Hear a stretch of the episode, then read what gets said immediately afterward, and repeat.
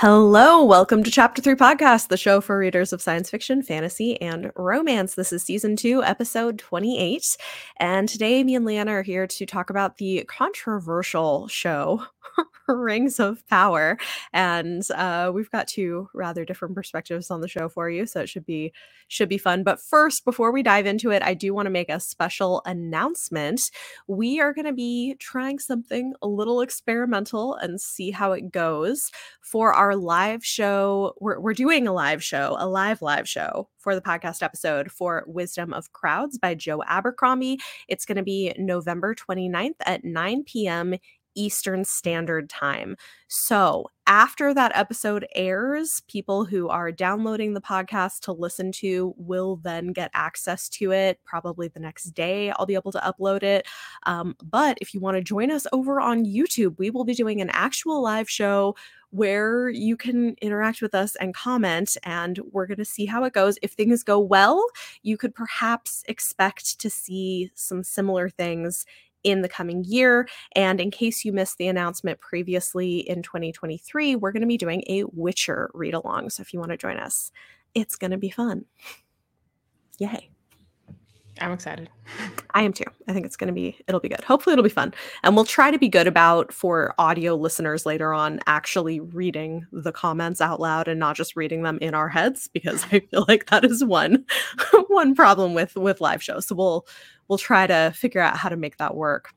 But we're going to talk Rings of Power. And I think this should be interesting because I actually liked the show. I don't think it's perfect. I do think And we're still friends. it's an option. Friends. It is. We can disagree on stuff. Yeah. Actually, it's kind of funny. I ended up going live the other night with uh, Jesse from the Bookish Mom, and we're reacting to Barnes and Noble Best Books of the Year. And I feel like part of the live show ended up turning into reacting to things Leanna does and doesn't like. because I was like, listen, like you can mm. dislike different things and you can still be friends. And if you have strong feelings about a thing that they make a video about, just don't watch it. It's okay. What what particularly did I piss you guys off about that you were like, we forgive her? I don't even remember what the exact thing was. I think somebody mentioned in the comments something about your thoughts on it and I was like, yeah, like it's fine. We're still friends. I don't I don't even remember what it was. Um, there's so many to choose from. there's so many to choose from. It's true. but I thought that was entertaining. People are like, she doesn't like anything. I was like, that's not true. I like First she Law. does. Well, in fact, just today I ordered a new set of First Law. Did you really?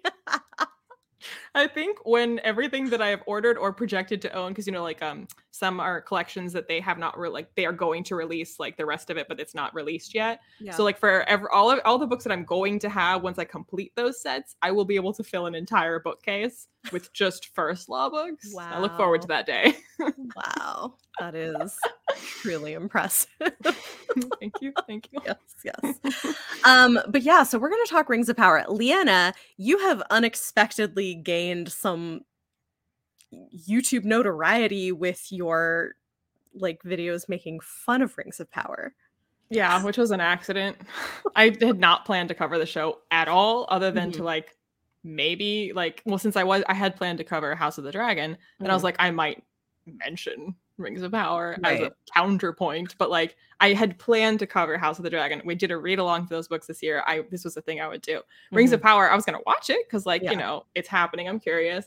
I had no plans to cover the show whatsoever. And then episode three, I was like texting so many people while I was watching it, just like cracking jokes about it. Mm-hmm. And m- mostly just repeating what was happening in the episode. I didn't even have to make a joke. I was like, this happened. That's ridiculous. This happened. That's ridiculous.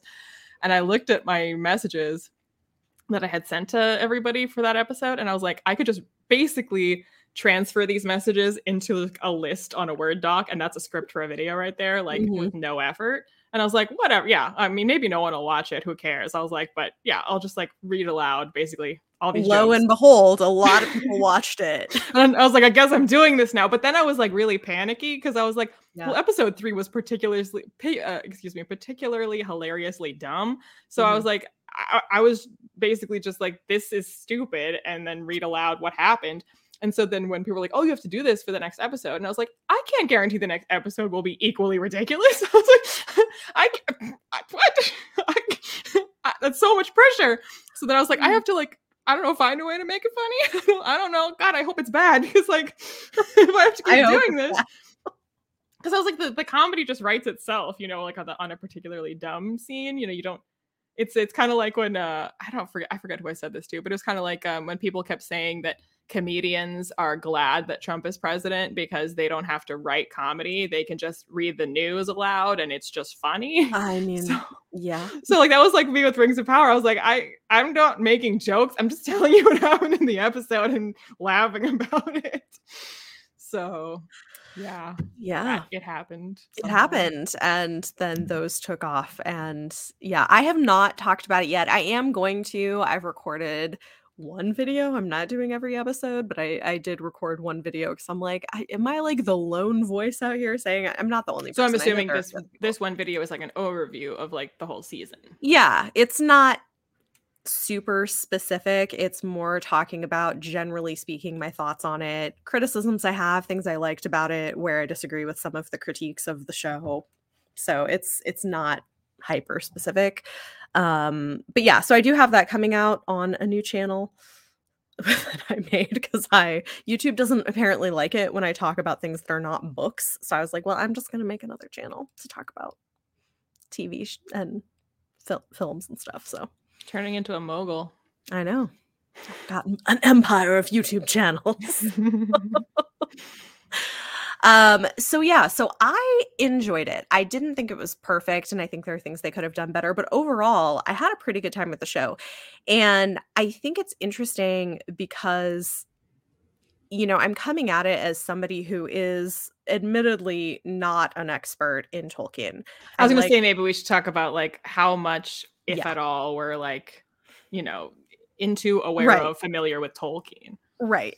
Which I think is an important thing to talk about because the people watching the show come from a variety of backgrounds. And I think I, and, and, I mean, I get it. Like, understandably, I think where I've seen a lot of criticism is from people who are deeply familiar with all of the Tolkien things. I am, a, I, I guess, a moderate Lord of the Rings fan. I would say I've read The Hobbit, I've read the trilogy. I like them a lot. I wa- grew up as a teenager watching the Peter Jackson movies, and I loved those. But I have not read all the extended content, the Silmarillion. I'm not by any means an expert in it. So I'm kind of coming at it as somebody who has, you know, loved the world for a long time and is somewhat familiar with the properties, but hasn't. I, I don't know all the things. Like, there are people who know a lot more about everything than I do. I'm, I'm pretty similar. Um. I read the trilogy. I started reading the Silmarillion before Rings of Power came out, like right directly before. So I was thinking, oh, it'd be cool to read the Silmarillion before this comes out, but I hadn't finished it before the show started airing, and I started watching the show, and I was like, you know what? I think reading the Silmarillion will upset me. Um, I should just put a pin in that and read yeah. the Silmarillion after the show is done airing because right. I will be more upset than I already am if I actually read the Silmarillion. yeah. I mean, and to be fair, right, Amazon doesn't have the rights to the Silmarillion anyway. So in terms of if they're making stuff up, that's you know they weren't given the rights to that. I the other thing, and this I think is interesting because I do follow. like, if anybody is looking for an expert in Tolkien to follow, who mostly like Er, largely like the show with some criticisms. Don Marshall 72 on TikTok, I really enjoy. And so I've learned some deeper lore from him, which has been kind of kind of interesting. But I guess one thing too is that the Silmarillion and some of the extended stuff wasn't published in Tolkien's lifetime. It was put together by his kids after his mm-hmm. death. And apparently, he was also pretty well known for changing his mind about things quite frequently. So, like, who knows whether all of it was even canon, so to speak. Yeah, but we do have a pretty, like, established, you know, published by the estate of Tolkien, at least by his son, you know, based mm-hmm. on the mm-hmm. notes he had written. Like, right. There's nothing to suggest that he had intended to change his mind about yeah. anything. Yeah, not necessarily, but I think I don't remember exact because again, not an expert, but I do remember hearing he had like multiple different endings at different points for th- for characters and different ideas of where different things came from. So I but that all of that aside, honestly, for me doesn't even really matter because I think I don't need and I, I don't need an adaptation to necessarily be entirely faithful to the source material. No. And I mean, the Peter Jackson movies are not entirely no. faithful to the source material. No. And I think for some people that's a problem. I think some people feel like Tolkien is sort of a sacred text to a certain extent where you know like they, they don't want anything different. And that's not how I feel. I I feel like for me an adaptation is successful if I I mean honestly like if I have more enough enjoyment watching it that I want to be doing that instead of doing the myriad of other things I could be doing. Like I mean, on the surface of it, like that position on adaptations as a whole is also my position. We just disagree about whether or not it was successful, just because, like I've said before, you yeah. know, that like uh coming into Rings of Power, mm-hmm. that like, okay, like I don't, I don't care.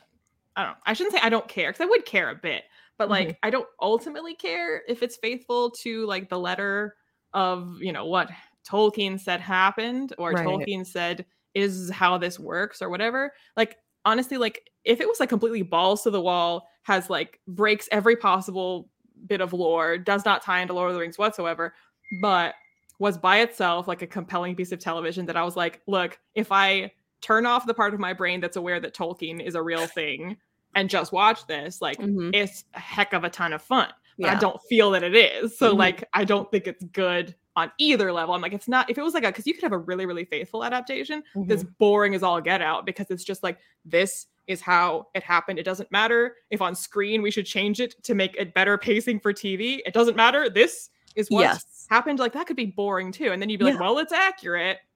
So right. like I don't think it was accurate or good. like I just think it was in every on every metric bad. yeah. Uh, whereas I think for me, it was you know, definitely not perfect. I think it for sure has some pacing issues and a couple of weird choices, but overall, I mostly enjoyed it. I I liked a lot of the characters. I enjoyed being back in Middle Earth because and you know, like having grown up watching the Peter Jackson films in my very formative years. I think that was just really fun for me. And I think a lot of the things about the show that irritated people just did not bother me. I think I hadn't thought of it in these terms yet, mm-hmm. but um when you just said, you know, it was nice to be back in the world and it's nostalgic, blah blah blah. Mm-hmm. Like I mm-hmm. don't I don't feel that way because I don't feel like I'm back in the world, you know. So mm. it feels I makes ma- mainly missing the Peter Jackson movies when I watch it, and I realize that it's almost exactly the same feeling that I have if I watch the like soulless Disney live action remakes of their classic movies, where I'm like, it's supposed supposed to give me nostalgia for the Beauty and the Beast, but mostly I'm going, this is awful. But I really wish I was watching Beauty and the Beast, which I love. This is not it. so, I like, mean, that to, was my experience. You know what? Like, and to be controversial, and nobody's gonna trust my taste. But you know what? It's fine. Oh, I mean, I liked the Beauty and the Beast adaptation. No. I did. I enjoyed it. No. I, so, so I mean, I think that's the thing. Is like, I just like I, I i think there are things that really bother some people that don't bother me in films and adaptations. I think my biggest issue with this was some of the pacing. I did think it was too slow,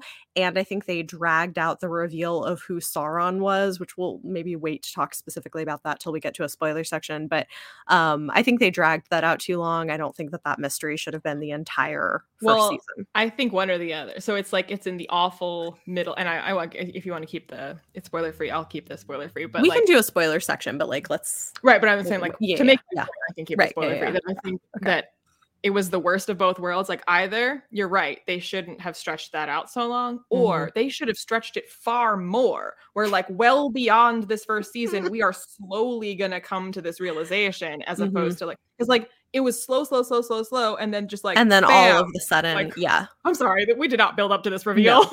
No, no. no. yeah, I mean, and I think there was so much going on and so many different characters. Like, so I liked the characters. I liked I, I know you did not, but I did. Like I I liked most of the characters. I just think there were too many things happening in different places and they really dragged out like we were in um my okay, my brain now is like I deciding can not help to. you if you give me Thank you. The city, the island, Numenor? Numenor. Thank you. Oh my god, like I which I filmed a video about this recently. in Atlantis. Atlantis, Numenor. Well, like we were in Numenor for a long time and nothing was really happening. So I mean, I like a slow burn, but this we were with the me- Harfoots for a long time and nothing ever happened. I mean that that's true. line. I like I didn't mind that. Uh, You're you're not wrong about that. I just find the Harfoots charming, so I don't really care. I know some like there's so much hate for the Harfoots, but I like them. I think they're cute, so it's you know it's Well, if you respect them for living by the pirates code, he who falls behind gets left behind. Like, how charming. They're survivors. They gotta survive. You Someone know? had a broken ankle and they have wagons and they can't pull that fella along. That's it was harsh. adorable. It was harsh, but I really liked like Nori. I I thought the Harfoots were cute, but um, it is true that we did have again we had a lot of repetition of like plot points with them and in other places. So I think that that is probably my biggest issue is just the pacing. Like, you know, again, I'm cool with a slow burn to a certain point, but this season really drags stuff out and really Well, drags the also to- mystery out. to spend so much time dragging out things that only later, later, later pay off, or that literally never pay off because there's no point to it, like the Harfoots. Like, Yeah. um, to spend all that time. that. Then there's other stuff that like they just in the last episode were like, "Whoops, we forgot to do this at all, so let's do it now." And you're like, instead of wasting hours on that other stuff, you could have been building up to this. Yeah. maybe. possibly. yeah yeah yeah so i mean i mean like that i think is like a totally fair criticism and i would like to see them do a better job with story pacing in season two um it- but i guess I I guess i just feel like for me that's that's really my main critique of the show other than the weird scene with galadriel slow mo on a horse grinning i was like what is this scene like that was I mean, we we had her riding slow mo several times. That was the worst one, but That like was the she was worst. also riding slow yet again. Like it's the only way she knows how to ride. It's true. I don't know what that was. That was like a weird shot where I was like, what is happening? I don't understand who watched the final cut of that episode and was like, "Yep, keep all like, yeah, in. keep it in. The grinning face. That'll be charming to the audience." Yeah, that was that was an odd, odd choice. So, you know, like there are critiques to be made. I think things could have been better, but that aside, otherwise, like I mostly was enjoying it and I am excited to see what they're going to do in season 2. I, you know, I like a lot of the characters. I think probably one of the biggest highlights of the show for me is the all the stuff with the dwarves and Elrond. Like I will concede that that part sucked less than the rest of it. sucked less. I also think that was helped by the fact that like a lot of it looked so CGI all the time, and the Mhm. parts with the dwarves, like it's easier to just have a rock wall look kind of grounded and real. Like Mhm. all of the most of the other shots looked so like that Hmm. fake green screeny. Like this doesn't look grounded feel. That's Whereas like in the caves, you're like, yeah, they're in caves. Okay, well, so see, that's interesting because that's not how they filmed it. Like they filmed, they like built sets for most of it and filmed it in New Zealand. I know, which is why I'm shocked that it looks so fake all the time. That's so weird. I guess I didn't feel that way. I didn't. I thought it was beautiful, honestly. I, I thought it was beautiful in the way that a video game is beautiful, where like when you watch a video game, you're Hmm. like, this is very pretty, but this looks really, really, really fake. So like, yeah, like it's pretty, but like Yeah. not. You don't feel grounded. That's so interesting. Like it looked like the Hobbit movies. The Hobbit movies were also filmed in New Zealand, but they Yeah. look much more fake than the Lord of the Rings movies because they put over it a ton of CGI. Yeah. Huh. It's so interesting. Would and- you and- agree that the Hobbit movies look a lot more fake than the Lord of the Rings movies? Uh maybe. I don't know that that's something that really stood out to me. I mean, I think the Hobbit movies are bad for other reasons. But just like as an example, they also filmed it in New Um, Zealand, but like yeah. they clearly did a lot in post that made it look really fake. yeah, maybe. That's so interesting. In general, I liked the the look of the show and I thought it was really lovely and I was enjoying that part of it. I yeah, I don't so I I just think it's I just think it's interesting. Okay, okay, one other thing too. And we've talked about this before, but I've been thinking about it since the finale aired because we had kind of talked previously like midway through the season off. I was gonna. I had was kind of curious if you still felt as positively towards it now that because because we talked uh-huh. about as you said yeah, yeah, season yeah. and now like at the end you're like because like Hillary our friend mm-hmm. like she was trying to like it and then about at the midway point was like it's not good so I was like yeah. maybe Bethany had a change of heart midway. No, well so I think midway it, there were a couple of episodes where I was like okay this really needs to pick up and then for me it did like the last couple episodes I liked so it yeah, overall, mostly positive. Like I think. I mean, tell yeah. me how you feel about them walking away from a volcanic eruption. Just no problem. how how do you feel about that? Whatever, it's fine. Pompeii not... is like, what did we do wrong? I I don't know. I like. I think I guess that's just like not maybe the kind of detail I think about in the moment. Like that wasn't. Well, but I mean, it's not kind of a of. detail that's like, if you can walk away from that, yeah. how am I ever going to feel like you're in danger in any situation when an, a volcanic eruption didn't take you down? Mm-hmm. Like, so what? What are the the rules? What are the stakes? What right. are the power levels here? Right. When like the peasant boy can just like shake it off from a volcanic eruption. You know, I'm just like, I feel no danger then in any yeah. circumstance. No, I mean, which I think is that that's a fair criticism. I don't think there is a strong sense of high stakes in the show. I don't know that that really bothered me, but I can see why it would, if that makes sense. Like, would I maybe have been more invested in it if the stakes were higher? Yes, probably. But did it actively take away from me liking it? No. I don't well, so, so. so I obviously thought basically everything about the show sucked, but like it's like it's little things like this that yeah. I feel like um if the show did one or two things like this, I would I mean I would call it I would definitely call it out because that's sure. who I am. Yeah. But if it was just the one or two, I'd be like, because the House of the Dragon, which mm-hmm. obviously we're all comparing for those of us who are watching both, because they're airing at the same time. Mm-hmm. You can't not do it. You know, that too, like people will ex- you know, they're hyper overreact to like some bad choices that I would generally agree like not a great choice. Um, yeah. Because it is like a scene that's for spectacle, you know, that's right. done for like a cool visual, um, or or done for a shock moment of character death type of situation. You're like, well, that was kind of dumb that that happened.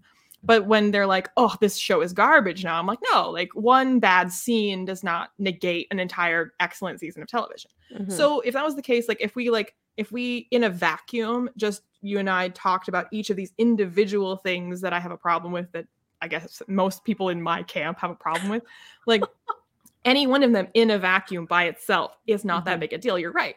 But it's like the accumulation when you're like, okay, but it's not just the one thing though. It's like this and this and this and this and this and this and this mm-hmm, and this mm-hmm. and this. And you're like, I can forgive one, two, three, but when it's like the entirety of every episode, I'm having to forgive 90% of what's happening. I'm like, uh, yeah, I mean, I guess the difference for me is that while watching it, most of the stuff you bring up, I'm like, oh, yeah, I guess you're right. That is in there. But while I was watching it, I didn't notice it. It didn't bother me. Like, it, it did not negatively impact my viewing experience in the moment and i i so i think that's the thing is like i just am less bothered by a lot of those things, which I think is often true, even when we dis- disagree on books. That you hated. I am a picker of nits. You are. I mean, which, it was just which. Is, I mean, you are. I mean, but which is fine. There's nothing. You know, like that's totally fine. But I think frequently that's what happens when there's a book I love and you hate it, and you're like, well, this and this and this, and I'm like, I mean, you're not wrong. I just don't care. I mean, I feel like that's kind of how I feel with Rings of Power. Like there are things I do, I care about. There are things that I am bothered by and I'm like, yeah, this could have been better. I hope they improve it in season 2. But taken on a whole, I feel more positively than negatively about it and I think a lot of those things I, I just it I it didn't bother me that much.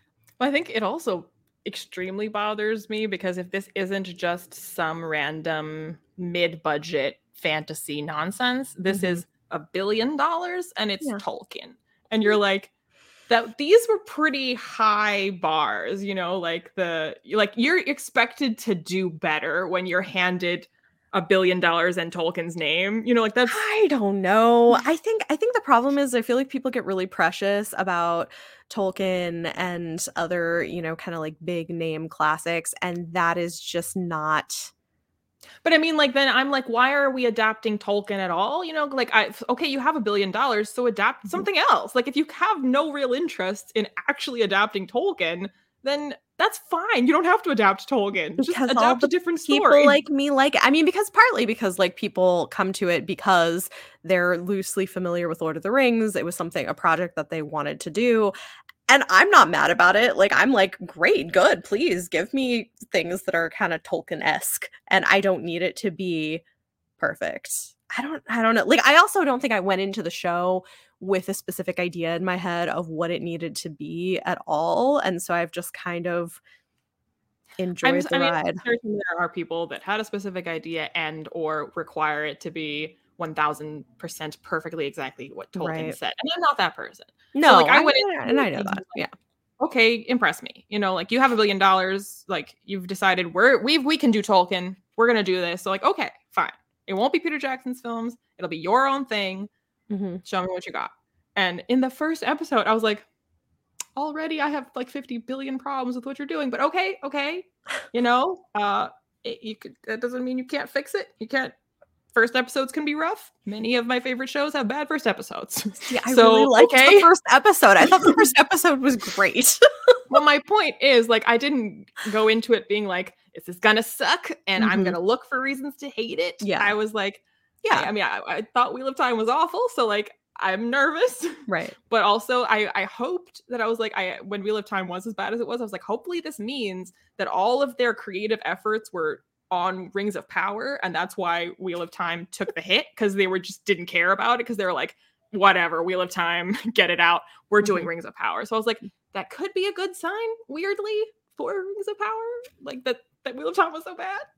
Weirdly. So I was like, it, could be great. It could be. And many, I mean, the trailers also did not impress me. But again, there's been many a thing where I've like uh, seen the trailers and thought the trailer looks amazing, and then watch it and be like, that was awful. And there's been mm-hmm. many a thing where I would never watch it because the trailer looked terrible, and someone's like, no, no, watch it. And I do. And I'm like, actually, that was amazing. Why was the trailer so bad? Mm-hmm. So again, I went into it being like, I, I don't know, but I'm hoping it's good. I would like to like it. Mm-hmm. And then it just it just kept getting worse and worse and worse. And it got to the point where, like, the, the last episode, I was like, I'm expecting it to be bad because it's all been bad. Mm-hmm. And I still was not ready for how bad the episode was. it's so funny. I mean, because I just like, I don't agree. Like, you know, like I really liked the first episode. I, you know, as I said, like there were definitely some episodes in the middle that I was like, oh my God, they're dragging this out forever. But I really liked the way that it ended. I was, I, I think they took too long with the reveal of who people were, but like i i found it to be a satisfying conclusion i liked where it was going i like the choices they're making with some of the character arcs which we can talk about if we want to get into some spoilery things i was gonna say like if we're if we yeah let's let's do that. I think people who are watching this have seen rings of power or probably, don't plan probably. to watch it. Or yeah yeah yeah. So like I again, just like with uh, broad strokes, where like I agree in concept, yeah. adaptations don't need to be 100% accurate. They can just they can be in fact wildly inaccurate as long as they're telling a good story and are mm-hmm. making choices that make for good TV or good cinema or, or whatever. And so, like on paper, the extremely loosely the concept of what they were attempting to do with Halbrand slash Sauron mm-hmm. that could have the potential to be an interesting thing. Mm-hmm. But for this to be the kind of thing they're doing, I should be able at the end of this uh last episode and the end of the season to be like I can't wait to go back and watch all the scenes with Halbrand and see how he was actually manipulating people in a way that I didn't pick up on at first but now that you pointed out to me I can't wait to go back and see it and to catch it. But that didn't happen. He didn't manipulate anybody he didn't he wasn't being tricksy the whole time. If I don't look think back that's at what true. he did. No, I think he was. Tell me when and how. No, I'm serious because I this is the thing is like I think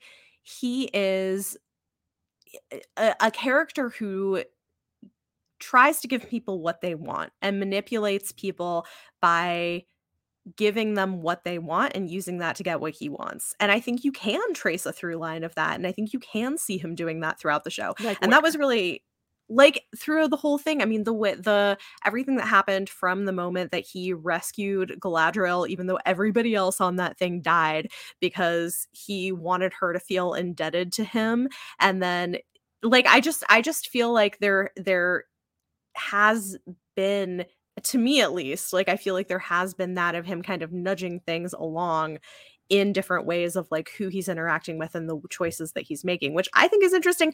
Even if you don't see it, I still think it's interesting having him be the be Sauron because even if like because I think there is an argument to be made that perhaps he felt conflicted about some of the things that he had done in the past and wasn't sure like all the time whether it was the right thing, which I also think is interesting, but I I think in the Peter Jackson movies, Sauron was this sort of vague, dark, evil, evil well, figure. In the Lord did... of the Rings, like the yeah, books, right, and in the books too, like where there's not a lot of motivation, there's not a lot of personality, and I think even though yeah, they made a lot of it up, I think what they did in the show makes for such a more interesting villain, at least to me, because there are moments where you're saying, okay, but like you have a point. like, or you know, like, or you Which like is why. I said in broad strokes concept, Yeah. like that as a concept has Mhm. the potential to make for great television. Yeah. But like at all times, so like when they're in Numenor, Galadriel's the one that's like, we need to go to Middle Earth and you need to be the king. And he's like, zero percent no. I mean, like, I am gonna go be a blacksmith. Do not involve me in this. Uh-huh. and he's not at no point is there a double meaning at no point is he like nudging something else happening he's just saying no i don't want this so that later you're surprised he did want it so reverse psychology was his manipulation like Well, or he was conf- I mean, maybe at that point could have been conflicted about what he wanted to do or if he wanted to keep going with it, but I think also you know, if he knows as much as he supposedly does know about Galadriel and how single-minded she is, like tell her no. Just tell her no. You can't do okay, what well i said do. in my video as a joke that that was his plan that like I tell mean, Galadriel no and she can't stand anyone disagreeing with I her I mean, so honestly, will Okay, but honestly, I mean that is kind of her and I feel like to me she's too that makes unpleasant yeah i agree I mean, I think it's fine. I think it, it- personally, like, I like female characters like that who go on interesting. Like, I like the character arc she's on, and I think that this is she is on a journey of learning why that's a problem. I mean, in the most extreme way possible. But honestly, that that was what I took away from it Okay, was okay. that But maybe tell me I'm wrong that this is what happens in the last episode, right? Okay. So Galadriel decides to finally do a background check after running with her wild connecting of dots and just being 100% all eggs in that basket. yeah, So she's like, I should do a background check. So she gets the background check. Yeah. And what she learns is simply and only that the the this royal lineage died out. right. And so she's like, You're not the king. And he's Mhm. like, I literally told you I wasn't. I told you I found this on a dead man. And her conclusion, based on only that information, is you are Sauron. Based on the fact that some guy I found floating in the sea who told me he was a nobody, who told me he found this thing on a dead body, it turns out that is true, that he is a nobody and he's not, in fact, the king. She's like, No, this can only mean that you are Sauron. Ah, I think there was more to it than that. I'm trying to because it's been a like it's been a little while since I watched it, but I want to say the reason she did the background check in the first place was that she was starting to get suspicious because of other things that had happened. And so I think that she was maybe starting to wonder if that was what was going on and doing the background check for her was what kind of confirmed what she was suspecting already. That was my take. but like the, her it's so like her reasoning for suddenly like she as suddenly decides that he is the king and then equally suddenly decides that he must instead be Sauron. Like these these leaps of logic are ridiculous. and then the fact that thereafter when he explains himself and she's like absolutely not and like literally the the conversation between them is Mhm. like um he says no i told you i found that on a dead man and she was like no on the boat you saved me Yeah. and you wanted to go to middle earth and i'm like that in no way contradicts what he just said Mhm. he said i found it on a dead man and Yeah. you said no you saved me that Yeah. has nothing to do with what he just said and she's like you convinced them to go to middle earth he's like no you did like she's it's nonsense Well, I don't think it's nonsense though, because I think you got to keep in mind, right? Her emotional journey in that moment and why the fact that he saved her is so crucial, right? Because like she has been on this hundreds of year vendetta against him for killing her brother and he is like the evil one, the one that she's to kill cuz he kills everyone.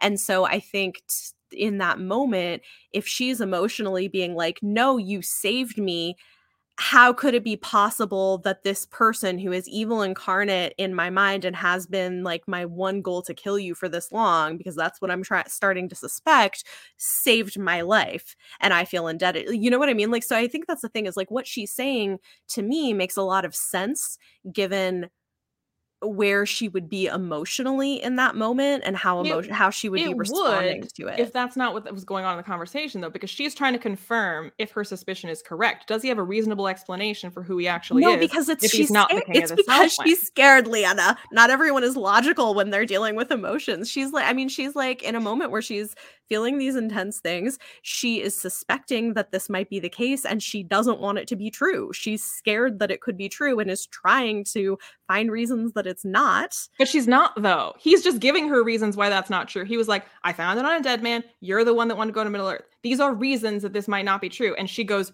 You saved me. And is like, He is agreeing with you. Like, No, no, no, no, no, no. Because he is saying, no, I don't think that's right. I think the fact that he's not the king is the thing that for her is like, oh shit, you're Sauron. And he's like, well, yeah, I didn't tr-. like he's he's telling her, yes, I'm not who you thought I was. I'm not the king that you decided that Right, I was and right. forced me to take up Right. being. I mean, right. Like, but he let her, he like led her to believe it. Like, he didn't technically lie to her, but like clearly he like knew that was what she was gonna assume. But Which again, then like as char- so like as a character, so then she's like, "Be the king. You're the king. Take up the mantle. You're the king. You have to be Yeah. the king." And then Yeah. he's like, "Hey, okay, I am Sauron, but you know, Uh-huh. like let's fix it. Let's let's let's make Middle Earth a better place." And she's like, "And you want to rule it?" And he's like, "Well, yeah." And she's like, "How dare you? Never!" I'm like, "You were literally pushing him into ruling a land for the entirety of this show." yeah, but she didn't know who he was. Okay, but like for for what we Now- so like this show relies on you knowing like the future that oh you've read Lord of the Rings, you know who Sauron is. So Right. what what we're presented with is a dude who's like, look, like okay, like you said I was king, and I was like, Yeah. all right, if that's what you want. Yeah. But like, okay, yes, I am Sauron, and like I told you I regret what I did, and I think we Mhm. can fix it, and I think we can do better together. And she's like. Go die, evil one, and I'm gonna go make a ring of power for myself. But you be gone. But I'm not gonna kill you, even though my entire life goal is to kill you. I'm not gonna kill you, but I'm not gonna send any forces after you. Even though I hate you so so so so much that I can never ever consider that you might have a redemption arc. Like I see, no, but I love it. I love that because the thing is, is like the whole thing is is that that she is now so conflicted because yes, she hates him and she wants to kill him, but also like she's come to care for the person that she's gotten to know and she doesn't know how to make those things fit together and she's trying to figure it out and he is trying to manipulate her because he wants her to rule alongside him as his queen and so I think that's been maybe his end game from the very beginning is to like slowly draw her in by making when you say from the very beginning, what I is the think. beginning? Because from he the- was just on a raft. He would have No, no, but- idea that Galadriel was going to be in the water and that he would rescue her. But maybe he did. He's like a shapeshifter. He can do all kinds of things. I I think it was intentional. I So think it was to confirm, my Yes. joke video about Sauron's plan, That's- you believe is his I- actual plan. yes, I it do. wasn't happenstance no. that he stumbled into actually having this. No, I think that is genuinely the, the case. So how did he know that she would one be sent to Valinor by the elves, two decide at the very last minute to be like, I will swim a thousand miles back to Middle Earth because I would rather do that than go to Valinor. And I let me get on a ship that I will then make sure is sabotaged so that we are shipwrecked near where she's gonna definitely voluntarily jump into the water and then save her. And Mhm. then also make sure this is strategically near enough to Numenor that they in turn save us. That is Magic. some 40 magic, right Lana. there. It's magic. No. I mean, I yeah, no, I mean like that like genuinely though, that's what I think the deal is. Actually. Like well, that's, that's stupid. well, I don't agree. I mean, like we live in a world where they can do all kinds of stuff. Like, why not? They've got like the the orbs that they can see other people through. Like, I mean, like sure, why couldn't Sauron figure out stuff? Anyway, but I think that regardless, even if that's not the case, even if it is like happenstance or fate that they met on the raft in the middle of the ocean or whatever the case may be, or the showrunners needing a way to put them together, I think at least for at the very least from that point his end game has been to try to sort of seduce her into being his queen and ruling alongside him. That's what I think. Seduce her by saying, "Leave me alone. I'm going to go be a smith." Well, it worked, didn't it? If you believe that he was trying to accomplish that by being it's he was it's like it. negging her leanna. He was nagging her. So we're saying that the master manipulator sauron like the greatest manipulator of all time who ha- presents a beautiful face to those who encounter him mm-hmm, and mm-hmm. he seduces everyone with his beauty and his manipulation. This guy was like nah i'm not gonna do it. Make me. That's his master plan that i'm gonna go back and be so impressed watching this master manipulator. He was leanna. doing it all along he sees the hearts of what the people want and he knew it would work with galadriel and it was not i mean like honestly it did that is the person that she is and that would be the thing that would work for her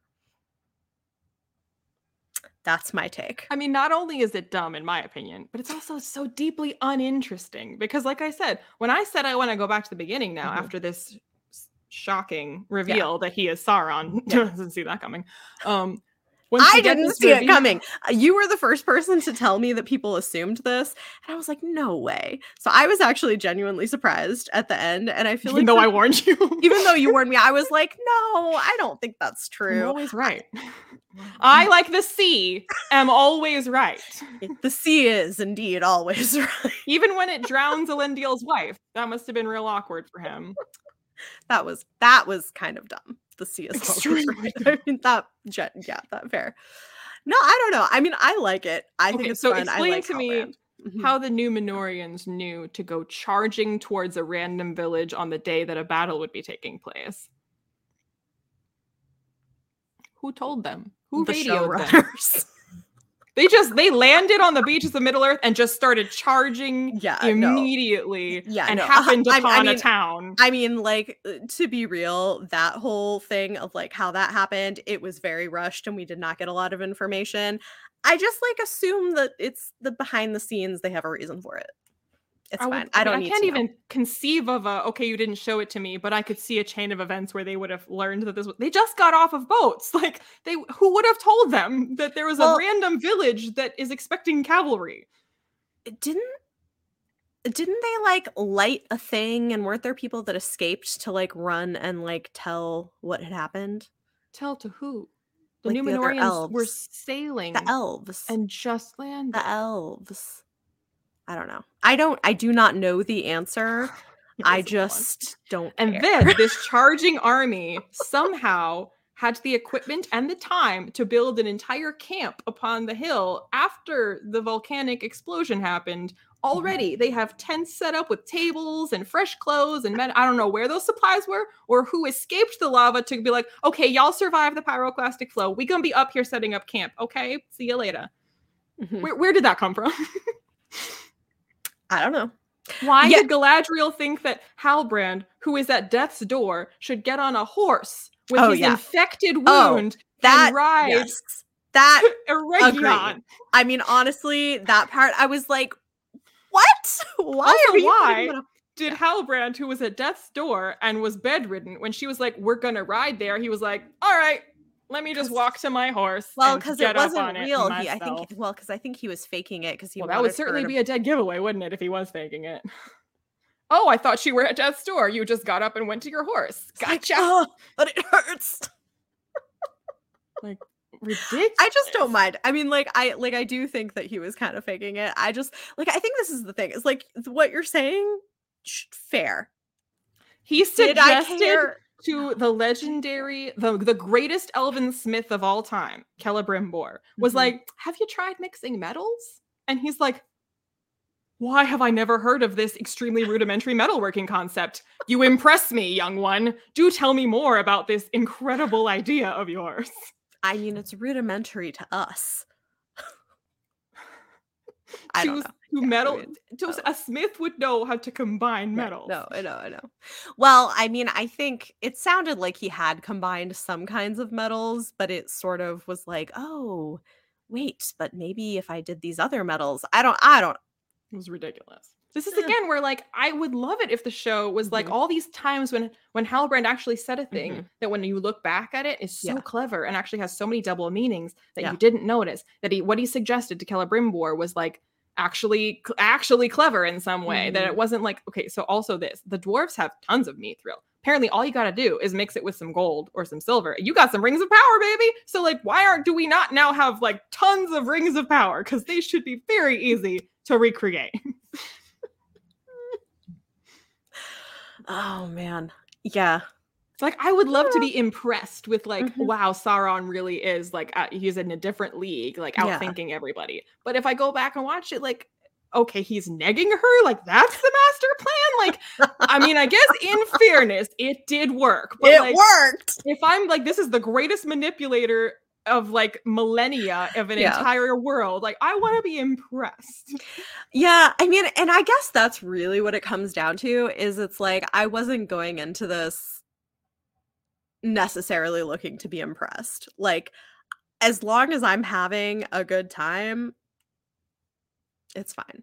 Like there were things that stood out to me, like the thing on the horse. I was like, "What?" But then the thing is is that for me that was resolved when it's revealed that he's Sauron. Because I was like, this makes no sense. But then I was like, oh, But it okay. makes no sense because Galadriel doesn't know he's Sauron. So for her to be like, oh, we, we need to heal him, the best that we can do for him well, is to get him on a horse right. and ride for six well, days. I mean, my like my best feeling on that, like, is that elves can deal with a lot more, and she's maybe just like not spent enough time around humans to know that their bodies are not But if she's like, of handling that. or that's why he needs elvish medicine. No one Mhm. at death's door emergency travels for many days and nights. Like that could kill you if you were fine. The horses should be dead.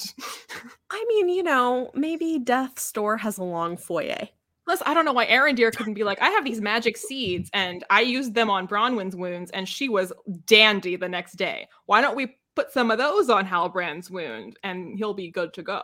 That is a good plan. Also, Arondir previously said in the show when Mhm. Bronwyn asked him about it that Mhm. elves don't have healers because they don't need them. And then Galadriel's like, he needs elvish medicine. And I really wish Arondir, who was in the room, had been like, since when? when did you guys decide to start healing? This is my first hearing of this. I mean, it could be a class thing where they're like, "Oh, sorry, we just like don't use the elvish medicine on the soldiers because it's too expensive. You don't get health we care." use it No, only on the king of the Southlands. The Southlands, by the way, is a very rich kingdom of one village, which now burned down. So, yay, king Yeah, that yeah. we never heard of Right. before. right. And the people are like, strength to this nobody that Bronwyn says is our king because he had a keychain that looked kind of fancy. Right. Oh man. I mean, I this is the thing about this. Yeah. I mean, I think that's the thing is it's like I get why you're able to like make jokes about it because like yeah, like if you think that hard about it, sure. I but again, it's Didn't like as I hard about it. No, but I mean, honestly, like it's one of those things where like most of this is stuff that I'm like, I just was enjoying the moment and didn't pay much attention to it because Well, on all the Yeah. times when they like very obviously and completely shamelessly were trying to mirror a scene from Lord of the Rings, like uh, from the films. I like that. But the thing is, like the every single time they did it, well, two things happened. One, it was the same thing as the live action remakes, where I'm like, this just makes me miss the thing that's better. So Uh-huh. you've just reminded me of the thing that's better. That's a bad idea. But Yeah. two, it's every time they did it, it was just so obvious that they don't understand what it is that made the original scene work. And Hmm. so they've just like shallowly recreated the like imagery of it, but nothing about what made that moment a powerful moment. And so it just feels empty and hollow and like a cheap knockoff. That's interesting. I guess I just didn't like I saw it more as having nods to the original movies and to the books, but I didn't necessarily expect them to recreate specifically what those scenes were doing. Well, I would rather they did. I'm just saying Yeah. it, goes to show they don't understand what then generally makes a scene work because they don't understand what these scenes that they're imitating like what made them work. And like again, there's all these so there's all these shots, right? Of like mm-hmm. them riding across the lands. Like yeah. there's so many shots of that, right? And the thing is, what those shots because like yeah, Lord of the Rings has lots of those shots and they mm-hmm. work and people don't have a problem with it. But in Rings of Power, they don't work. People do have a problem with it. But they're the same, right? It's just a wide shot of people riding across land.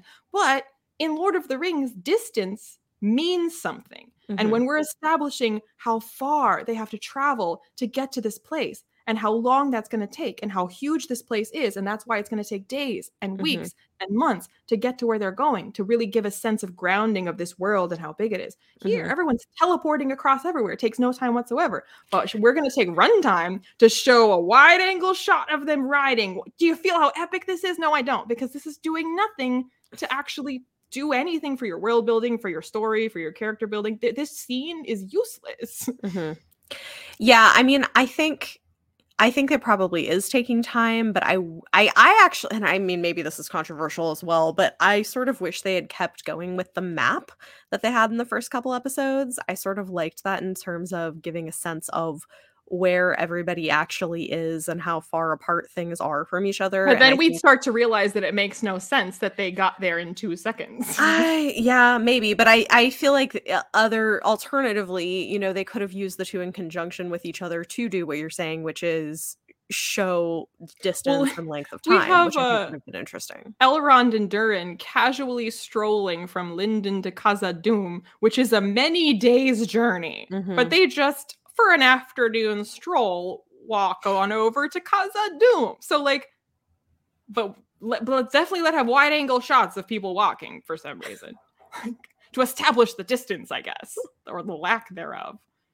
Like those elves yeah. are going to carry that table all the way to Khazad-dûm, the one that Durin lied and he doesn't actually yeah. have any reverence for. That amazing scene. Yeah. I mean, they probably have like a wagon waiting off screen or something, you know. But uh no, I don't know. I mean, I think I think especially for the later episodes in the series because they dragged out earlier ones and then oh shit we haven't made any rings of power yet guys. We need to make some rings of power. It's the last episode. Um quick, go to dollar yeah. tree get some ugly plastic rings. That'll do we'll make them better in cgi um yes. Okay done. Rings of power. Whew, nailed it. Oh man. No but i think because there was so much happening in the last few episodes we didn't get a strong sense of distance or time or like was what was the time between when people landed and when they got places. Like that was really unclear. And i think part of that is is because of the pacing problems that they had with the show. So again, you know, I mean, like for me, and, and so that's the thing is it's like I don't hate what they ended up with, but I do think it could have been better. But again, I think just with like doing a better job with pacing and how many plot lines you're choosing to focus on with so many different characters in different places. I mean, the cultists did nothing for the show. Just cut that all together completely unnecessary. I don't know. One of them was really hot, Leanna. So they I just red herrings for the Sauron mystery. I know, but I, I mean, you know, they were cool. And we had not Gandalf saying, "I'm good." That's a line in the show. It was in mm-hmm. the script that they kept. They thought that was good. I'm good. Yeah. I mean, he is learning from Harfoots. Like, okay, but in the like the next scene, he's speaking Shakespearean English to Nori. I'm I'm so glad he learned in the last hour. His memory is slowly returning. Okay, okay, that was ridiculous. I thought it was cute. I like, yeah. I, I mean, I think that, like ultimately, this is just kind of my feeling on the show as a whole. Is I I generally liked it. I think it had pacing problems um but also their first time showrunners so like hopefully so why would learn. she why are they running a billion dollar show? Now that is a good question. Put these guys in I charge? Mean, I mean that that is a good question. I, I mean well, i did I say think... somewhere else i was like i kind of can't blame them because i mean like if you hired me to do heart surgery, it's not my mm-hmm. fault that you're going to die because I am not qualified to do heart surgery. Yeah. So they were not qualified for this job. So whoever hired them is really to blame. I mean, apparently, I saw in an interview they really impressed them because they had they are fans of Tolkien and had specific plans. It's really hard to find a fan of Tolkien. There's not many of those around. I don't know. Maybe in Hollywood, there's not as many showrunners. But yeah, so apparently they impressed them with their plans for what they wanted to do with the show. My understanding is how they were got it. recommended by J.J. Abrams because they used to work in uh, Bad Robot. Oh, that's interesting. So Hmm. him to thank for this. Yeah. I mean, I I would hope that maybe they've learned some things in the first season and maybe by Well, season 2. Have you seen what they have to say about what their plans are for season two? No, I haven't. They said that they envision season two to be like The Dark Knight, like The Sopranos, like um, what's it called, Breaking Bad. That Halbrand will be like Walter White. I'm not joking. I thought that was satire, but it is in fact not satire. That is what they said. Could be interesting. We'll see. Not with them running it. Well, again, I my hope is that they've learned a little bit and their pacing will be a little bit better in season 2, so we'll see. I mean, I'll still watch it and probably oh, I will too. enjoy it, but not not that part. Yeah, it's fine. Yeah. So uh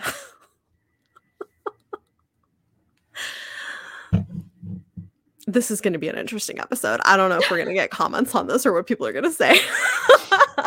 and look, we're still friends. I mean, it's fine. Yeah, no one's killed anyone yet. No, it's fine. It's because Uh, I haven't taught you the Galadriel method of fighting with your feet, not with your hands. And what you do is you stab, twist, gut. I mean, none of them did that in the battle later, literally. Not even Galadriel used that method, but I'm, I'm glad she taught them those Yes. useful skills. Very useful.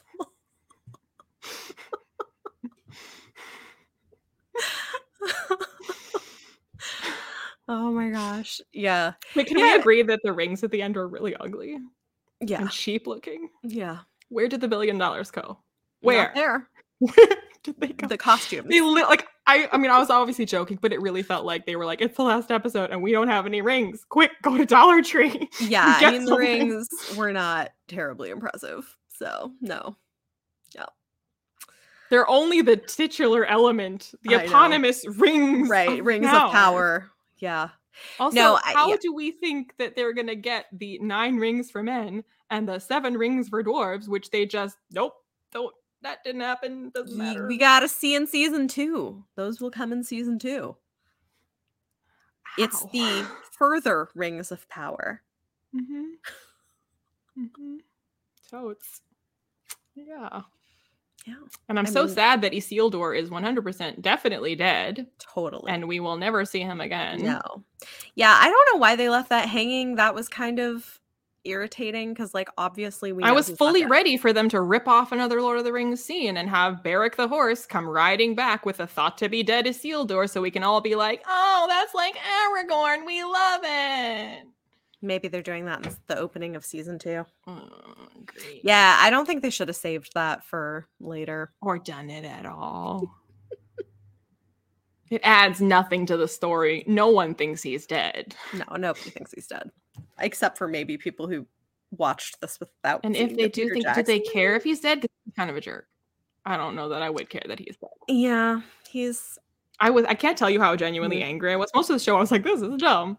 But I felt actual anger when he gave Berek the horse a bite of his apple and then like carried on eating some of the rest of it himself. I was like, well, that's nice. You know, you don't have a lot of stuff on the ship. He was having an apple himself, but give one bite to the horse. I know, he gets kind of gross. I was like, why are you biting the apple after the horse ate from Okay, it? Gross. Then he gets up on deck and most of the apple is still there and he throws it overboard into the ocean. You couldn't have get- just given it to the horse. The horse would have definitely eaten that apple. You are such a jerk. I hate you.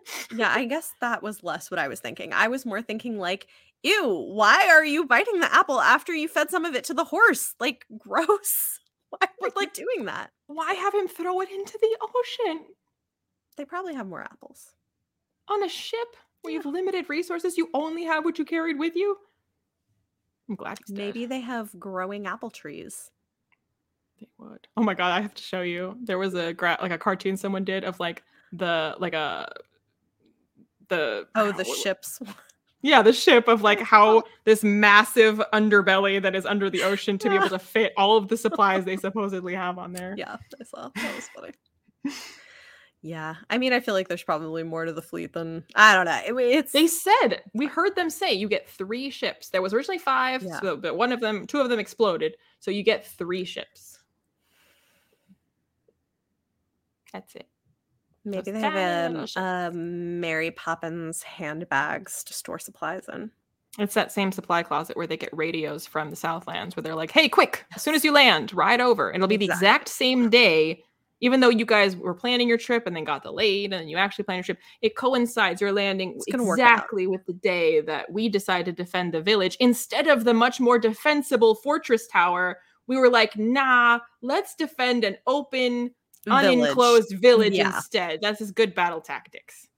Mm, I mean, to be fair, they none of them were trained soldiers other than Arondir? Well, Arondir, yeah, but And he was the one that co-signed on this Yeah. plan. yeah, well, I think he overestimated his abilities.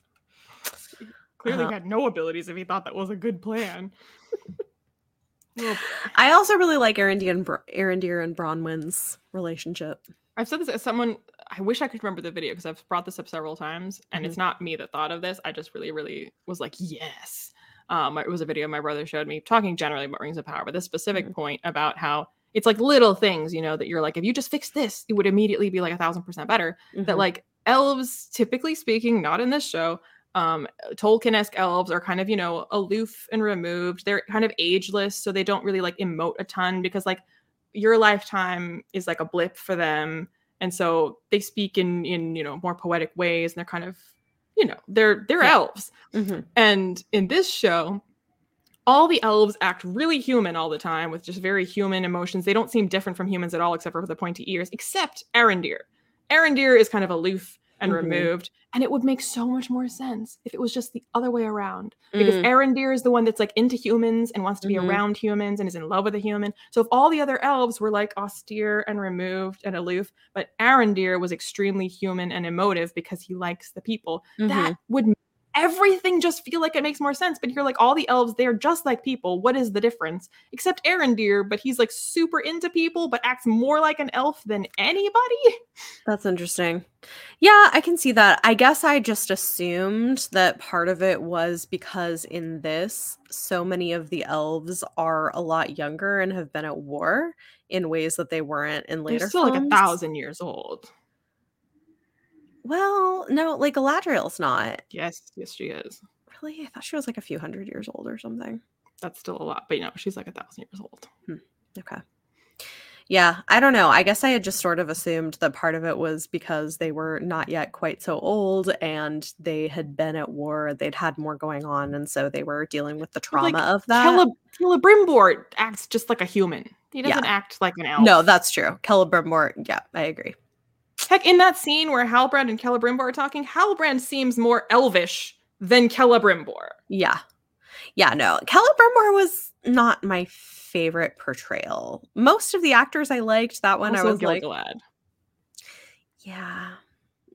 Oh. I I saw there's a there's a TikToker I follow who was joking that that he looks like a human cosplaying as an elf. and I was like, all do.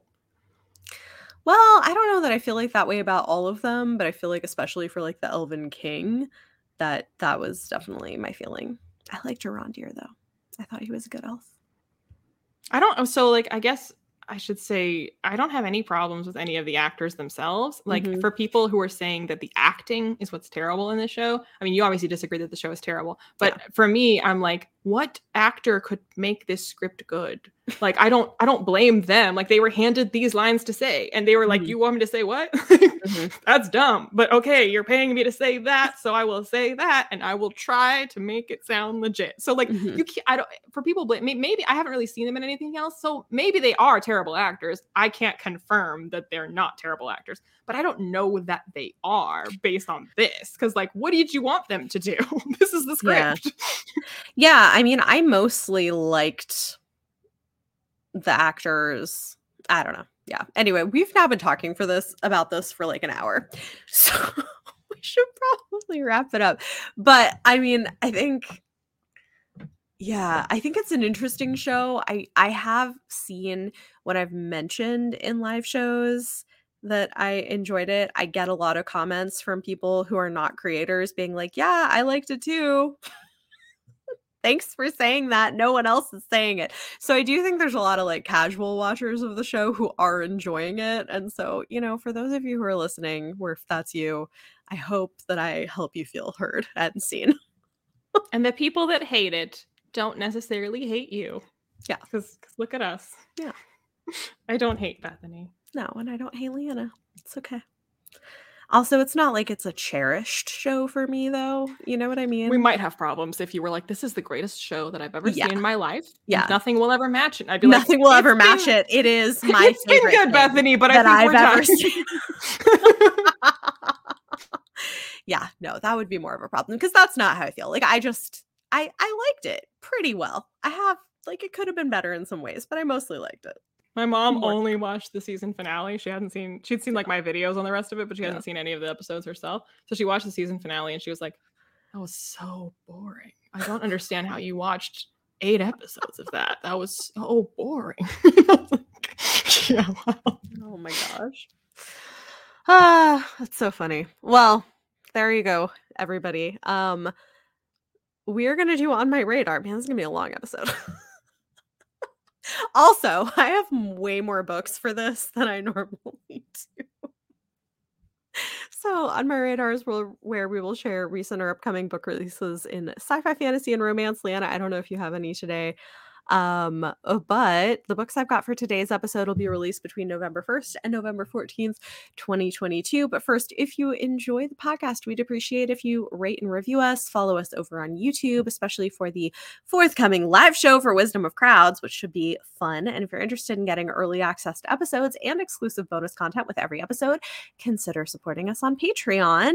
And in fact, uh, this week's bonus content should be fun. It was what we were thinking of possibly doing for the episode, but instead we're doing bonus content. Yes, that's right. We are going to be talking about Over the Garden Wall. It is seasonally appropriate. So, uh, tune in join us on patreon if you want to hear about it and uh, huge thanks to all of our supporting patrons you make what we do possible so um books i'm going to try to quickly run through these because like everything is apparently coming out in the first couple weeks of november so yeah. Uh november 1st we're getting Seasparrow by Kristin Cashore. This is the final book in the graceling series that she has returned to over many years. I'm doing a read along for it and loving them. We're also getting the world we make by nk Jemisin who is a queen and i love everything that she writes. And uh, i'm sure this is going to be fantastic with eldritch horrors so it should be fun. Also ocean's echo by everina maxwell. This is a companion to winter's orbit which was one of my favorite books last year. It's a queer sci-fi romance and this is set in the same world following different characters should be a good time. We're also getting A Restless Truth by Freya Marske, which I am currently reading. This one is a sapphic historical fantasy romance that is set in the same world as The Marvelous Light, which came out last year. And so far, it's fun. It's like two women on shipboard with a closed circle murder mystery and magic and like a slow burn romance happening you thought I was done. I have more. There's a lot. There's so many. Uh, the Luminaries by Susan Dennard. It is the first book that she's written since The Witchlands. I mean, The Witchlands is not over. There will be another book coming out with that, but this is the start of a new series that looks intriguing. Excited to read that. We're also getting Moira's Pen by Megan Whalen Turner. So, for anybody who was a fan of the Queen's Thief series, which I really loved, this is kind of cool. It's a collection of short stories set in the world of the Queen's Thief, and it looks really pretty. And I pre ordered a special edition from Owl Crate because I was like, oh, yes, I need that because I love the series. And then uh, November 8th, The Stars Undying by Emery Robin looks really interesting. This is um, a, I think, debut space opera drawing on the life of Julius Caesar and Cleopatra. So that should be interesting. I've been hearing some good things about it.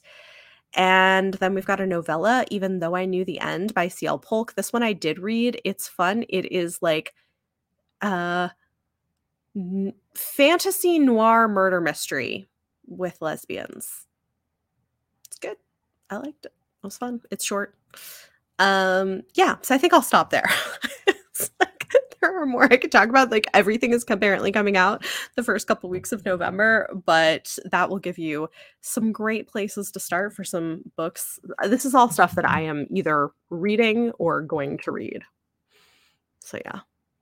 Um that said, the next episode, I will be back with Izzy, and we have something very exciting for you. We have the chance to sit down and talk to Olivia Dade, author of Spoiler Alert and some other fantastic romances. She's one of my favorite contemporary romance authors, and she was just incredible to talk to. So, if you are a romance reader, I know we sometimes don't get all the crossover on our uh, our episodes, depending on what we're talking about. But I'm really excited for that. So that will be coming in two weeks. And this has been Chapter 3 Podcast. We're your hosts, Bethany and Leanna. You can follow us on Twitter, Instagram, and TikTok at Chapter 3 Podcast. And you can find us on our individual YouTube channels. The next episode will be available in two weeks, and this episode's bonus content will be available to patrons in the next few days. Thanks for listening.